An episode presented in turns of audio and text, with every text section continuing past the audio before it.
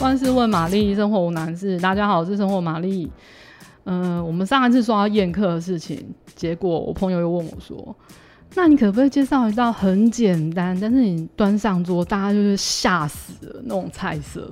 我觉得今天听到这里真的是赚到，因为我个人非常推荐，就是意意式水煮海鲜。我觉得这个难度真的是零。那这道菜的难度应该就是只有难在买东西这件事情而已。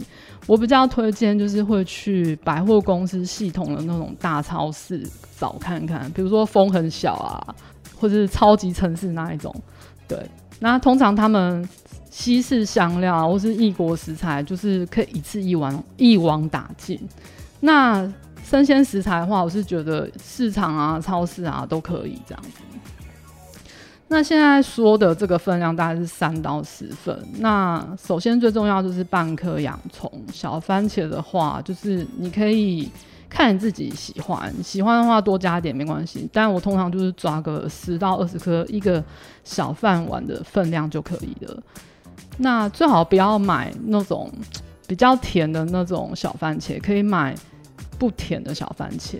呃，比如说是圣女小番茄，它就比较不甜。那或是大番茄也没关系。那如果是大番茄，大概一颗就可以了。蒜头也是可以自由增减，大概两到三瓣。那再来就是西洋香菜、巴西里亚，它大概一到两小把就可以。所以以上番茄、洋葱、大蒜，我觉得是必备的食材。那啊，对，还有一小杯的白酒，那剩下你可以喝掉，没关系。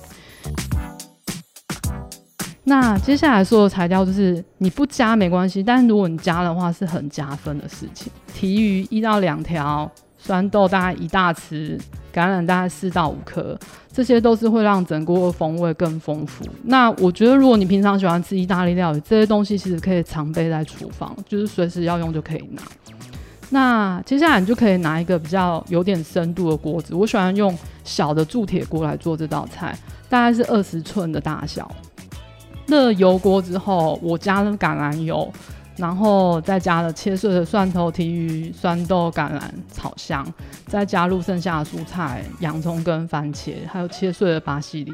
那巴西里我我会分成两两呃两个部分，就是一部分会先放，之后再剩下再撒在上面，增加一点颜色。那你把这些东西炒香之后，就可以放你喜欢的海鲜跟一点海盐跟胡椒调味。海鲜的话，我是觉得很容易拿到的蛤蜊啊、虾啊、透抽啊，都是很好的选择。然后接下来就倒那一小杯白酒，盖锅盖焖一下，只要煮到蛤蜊打开就可以上桌。那上桌的时候就撒下撒剩下的巴西里就可以了。哎、是不是听起来很简单？反正就是你只要海鲜熟了，其实基本上这个拉在一起就超好吃。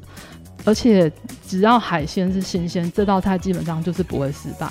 那另外吃这道菜的时候，你可以加，你可以切一点面包放在旁边一起上桌，因为它下面的汤汁因为番茄的关系，还有那些底料，就是洋葱啊、酸豆啊、蒜头啊，就是汤就会变得超鲜美，而且就可以用面包沾着吃。而且这个一上桌，大家就会很尊敬的看着你，有没有听到？好啦，祝大家水煮海鲜成功。